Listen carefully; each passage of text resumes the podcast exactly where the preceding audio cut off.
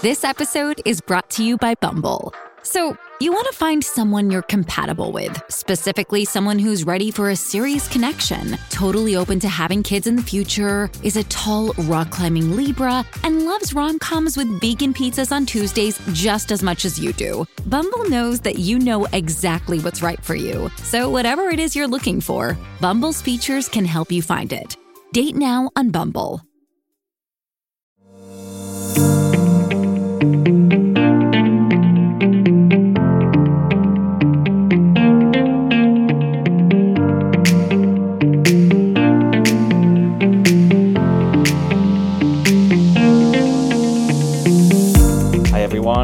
Welcome to Temporary Admission. This week, we're going to be joined by one of my oldest friends, an artist and illustrator, Georgie Stewart, to find out a little bit more about what makes a good piece of art and why illustration is, perhaps unfairly, often overlooked within the art industry. But, Georgie, obviously, I've known you for years now, but would you mind telling us a little bit more about yourself? Sure. So I'm Georgie. I'm an illustrator artist, and I've probably been doing that for about four years now. So yeah, I started back in 2018. It kind of started when I went travelling after university. I took a sketchbook with me, and that's really where I got the inkling that it's what I wanted to do.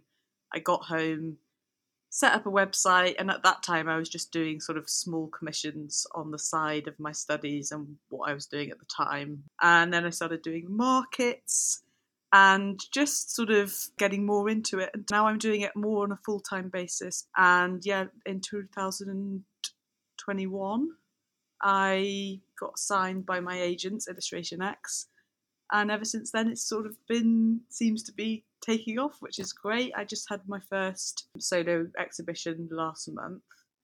And at the moment, I am travelling around in our camper van on the way to my first artist residency, which is really exciting in Greece. Oh, I keep seeing that pop up on my Instagram feed, and I'm very jealous of that, I have to say. But what was it exactly that you know kicked off your interest in art? I know when we were younger, we used to travel around galleries together, and it was kind of maybe something we did as friends, but that can't have been, you know, what interested you in art in the first place. Was there something that you know you can think of specifically, or a moment perhaps that really kind of made you think, look, I, I want to pursue a career as an artist and an illustrator? Growing up, I was always writing stories, illustrating them, and I think when you think about it, we're all kind of illustrators when we're little, and then it's just that lots of people stop when we grow up. Mm, that's such an interesting way of looking at it. It wouldn't even cross my mind to think of it like that. But have you got any artists maybe that inspire you, or, or anyone kind of that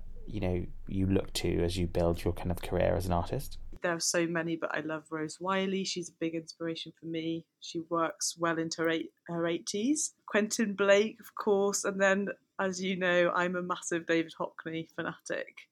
Um, everything he does, I just love, and I think he's been so great for my confidence because I think in the past I've been there's been times when I've thought, oh, it's not it's not thought of as as good as fine art or pa- painting or contemporary art, but his iPad drawings have really sort of elevated the status of illustration to that of fine art. And when you think about it, you're still kind of drawing just with your Apple Pencil, whatever, just into a tablet rather than onto paper.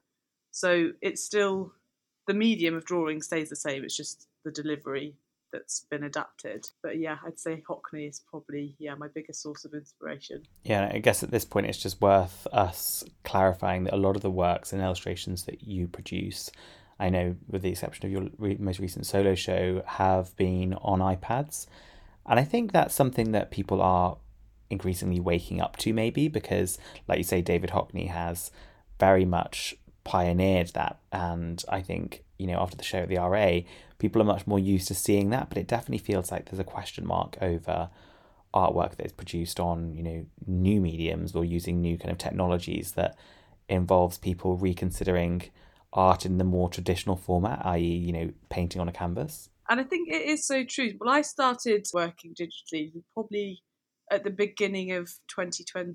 Actually, end of 2020, I got my iPad and it is an amazing tool. And I think basically, especially since getting signed and working with clients, it's so much easier for that kind of thing when people want changes and you can just change it around really quickly. Whereas in the past, previously, when I'd done a commission for someone, say it was like a watercolor, and then they ask, "Oh, can you just add this?" and you sort of go, oh, "It's not really as simple as that. I can't really just change it when it's an original because either all the colours will run or something's compromised." But having said that, I do feel like this year I've moved away from working digitally, probably since January. I don't know what it is. I just feel like ever since I moved home for six months to save up for this trip. And I think probably after a year of looking at a screen, I just was felt like a draw, uh, like I was drawn to just working with my hands again and getting more back to the artist side of things. Because as I said, I kind of identify as an illustrator artist, and I kind of think of it as a dual strand. And I think so often we kind of box ourselves off Whereas I think it's totally okay to, you know, have different parts of your practice that you explore. So this year for my exhibition, I was doing all paintings by hand pretty much. I did a big mural project that was like nothing I'd ever done before, a big large scale three wall painting. And now that I'm traveling, I'm working in my sketchbook all the time. And I think that's just something I'm really enjoying that side of things at the moment rather than working digitally. Mm, I, I think what's interesting for me and probably those around you as well that have known your work for a long time now is that actually how that's changed since you know you've gone through programs such as you know Sotheby's of Art, for example, and I think you've maybe and you probably recognize this yourself maybe become much more experimental in your work and much more confident in trying out you know new ideas new materials and etc are you able to tell us a little bit more about your time at the sotheby's institute of art I absolutely loved my time at Sotheby's, but it's actually funny because I did another MA at Camberwell in illustration the following year, and the two experiences could honestly not have been more different. So at Camberwell, it was very much we arrived and it was go set yourself your own project and go do it. So I, I worked on a book, which was great, but at the same time, I think when you're paying X amount for a degree, there should be loads of talks, there should be workshops, you should be learning new skills, especially in something like illustration, there should be field trips. I don't personally think it should just be all self initiated. Although, saying that, there is stuff to gain from you know the time and space that offers you as an artist and i did my practice did grow so much from just having that time to reflect and work and experiment but at sotheby's it was very much friday monday to friday 9 to 5 like a full time job. You're in the institute, you're at seminars, lectures. We'd go on so many gallery visits. At the beginning, I'd say the first couple of weeks when I arrived, I thought, what am I doing here? These people, they seemed like, although they were my age, but they seemed like art professionals, and I just felt like a girl who liked art. And I was sort of thinking, I'm going to get found out. I should not be here. I remember in seminars, people would come out with these amazing, very abstract theories, and I just thought, oh gosh, like I'm, I'm out of my depth here.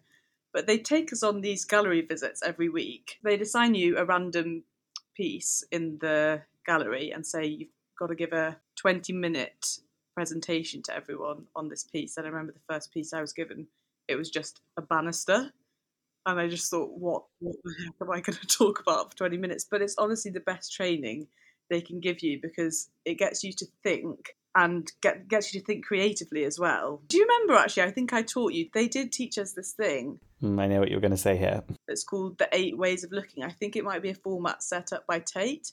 And it basically gives you a checklist of all different things you can discuss about a piece of art so that even if you do look at something and you're quite stuck, so say it was say the piece of art of art is like a yellow square with a blue triangle in it. First, you would say literally what you see, so yellow scale with blue triangle in it. Then you'd say the materials that have been used, and then what the materials communicate. So why why do you think the artist has used these particular materials for this piece, and what's the effect of that? Um, the scale. So if it's really big, are they trying to be threatening or a smaller piece, more intimate. Uh, the subject, the mood, the message, and the curatorial positioning. That's always the one I remember you literally instilling into me as we'd walk around these galleries. I know. But you know, I remember. That. So we, I think we were on holiday, weren't we? And I was teaching you this, and we would assign each other pieces and get each other to do little talks on them. And, and it honestly is the best training because by the end, you do have a twenty-minute speech. Mm, it just gives you so much more confidence, I think, to actually be able to speak about a piece of artwork that you've seen, and also for you to digest your own thoughts on what you even think about the artwork that you're looking at. I think often if you're new to the industry and you know maybe you're not you don't go to galleries on a regular basis or you, you know it can often be hard for you to understand even how you feel about something so a framework like that i think is a great way for you to just digest your own thoughts as well as giving you know confidence to have conversations with others exactly and i think learning that structure honestly helped me so much because often in the art world sort of a stuffiness or exclusivity is rife but it do, when when you're given that kind of digestible format you realize anyone can do this hmm. and changing tack slightly you know you've always i think maybe you know particularly before your time at the sotheby's institute of art positioned yourself as an illustrator are you able to tell us maybe a little bit more around kind of how you decided to branch into fine or contemporary art you know was that a decision you made or was it kind of more of a natural evolution well, I think initially what drew me to illustration, as I kind of said previously, there can be an exclusivity in fine art. And I think illustration breaks down those barriers. I think it's very direct as a form of communication. It transcends time, place, language. Anyone can understand an illustration when you look at it. So that was what drew me to it. It's more inclusive and inviting. However, like I said, last year I was working on a lot of book projects, editorial illustration projects with my agency. And when I moved home, I just felt very drawn to working with my hands, maybe being surrounded by nature after sort of four years in London. I think that also had an influence on it because my exhibition was all about trees. And something just felt right to me to be painting, be drawing from nature outside observational work. I think drawing from life is the best thing you can do as well to strengthen your practice as an artist. And that's what I want to be doing this year. And I'm not saying I'm done with illustration. I, I, I'm still an illustrator and I still love to do book projects. I'd love to do a children's book at some point. But right now, I'm just really enjoying drawing and painting. Mm, I think that's exactly it. And, you know, look at some of the most famous illustrators out there, Beatrix Potter, for example currently on at the V&A, it just shows that you don't have to choose between being an illustrator and and you know more contemporary artist or an artist that's worthy of being in a, a blue chip gallery, for example. Like there are middle grounds where you can forge a career being an illustrator and an artist at the same time. It's not a linear path.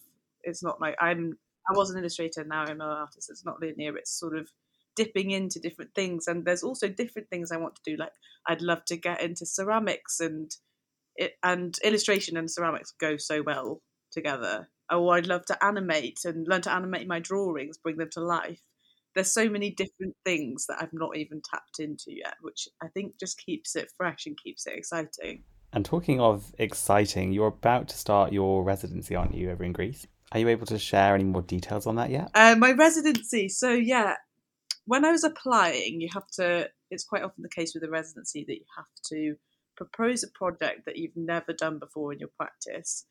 And I was sort of reflecting on my body of work, thinking, what have I not done? And I realized that I, at this time anyway, which was last year, I tend to avoid the colour yellow entirely from my palette. My drawings tend to be based in sort of fusions of pinks, purples, greeny blues, all quite soft, quite calming. And I've sort of stayed away from yellow, I think, because in my mind I have a complex that it's associated with a sort of acidity and just not the vibe I'm going for in my drawings.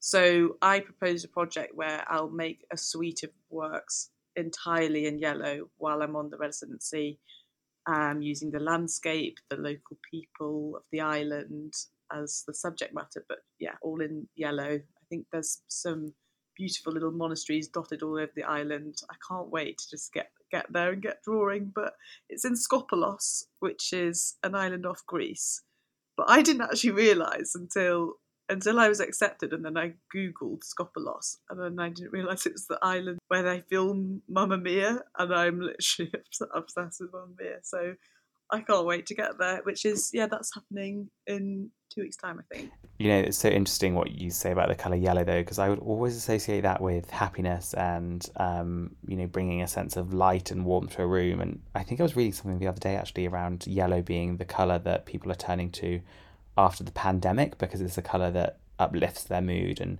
brings joy to their their kind of space and their surroundings. And I think you're obviously describing yellow in a very different way, which I hadn't really considered before. I don't think. Yeah, I'm not sure why that is. I think because, like I said, maybe my my drawings have been more about a sense of calm, whereas at the moment I'm very interested in joy, optimism, curiosity, and I think hopefully well, if anything, I've got a whole colour to gain within my palette, which is just really exciting. Definitely. I'll be keeping a lookout for a lot of yellow in your works now coming out of that residency. So that is very exciting. But one thing we haven't touched on actually, and I was having a conversation with uh, someone you know, actually, Alice, our mutual friend, the other day around what makes a good piece of art. And we were talking about uh, I think she'd listened to another podcast or she'd kind of read something in the art newspaper around actually having a verbal reaction to a piece of artwork, and that's for her and very very much to the people that she was referring to. What makes a good piece of art is when you can have a verbal reaction, and that signifies the intensity of that emotion that the artwork is making you feel. I kind of wonder what is it with you, Georgie, that you feel makes a good piece of artwork? I think, to be honest, I think the bottom line is all about connection. So if a painting of mine makes someone stop and think or feel in some way, then I think that is job done. And there's actually there is a really good quote by Gaston that it's the job of the artist to make us feel unnumb. Or there's another one, I think it's Delacroix, that is art is the the bridge between the soul of the artist and the viewer. And I think that is kind of what we are all trying to capture to make people stop in their tra- tracks and think or feel in some way. And I think, yeah, illustration in particular, I think does that beautifully because it kind of nudges us to look a bit closer. And it's often about subtlety and maybe not what's not being said. And yeah, I think, yeah, connection is what it's all about. But I think for me, maybe not so much verbal because sometimes when you're looking at something, you feel something, but you can't really put your finger on it. But it's it's stirring some kind of emotion in you, and then in turn that sort of gets you thinking. Mm, that's so true, actually, because I, I hadn't thought of it in the sense that a work can actually stop you in your tracks and sometimes, you know, completely floor you and make you actually completely silent. And, you know, in many ways, that shows that an artwork has really kind of really took you by surprise, I guess. And just because you're not making a verbal reaction there doesn't actually necessarily mean that it's not a good piece of art or you're not reacting to it. You're just internalizing how you feel about the artwork. But look, Georgie, thank you so much for taking the time to chat with us today. It's been really interesting speaking with you and hearing a little bit more around kind of your time at Sotheby's and how your practice has changed, as, as well as what to expect from your residency. So, thanks for chatting with us today. And I'm sure many of our listeners will be very intrigued to see how you find using the colour yellow over the next few months. Thank you so much for having me, James. I've loved it. Now, that should just about conclude us for the latest episode of Temporary Admission. Now, make sure to tune in next week where we'll be sharing how you can go on your very own sculpture trail around London and see artworks by some of the world's most prominent artists. In the meantime, if you've enjoyed this episode, make sure to hit like, subscribe, or follow. We really do appreciate all your feedback and everyone listening to this episode every week. Until then, stay safe, speak soon.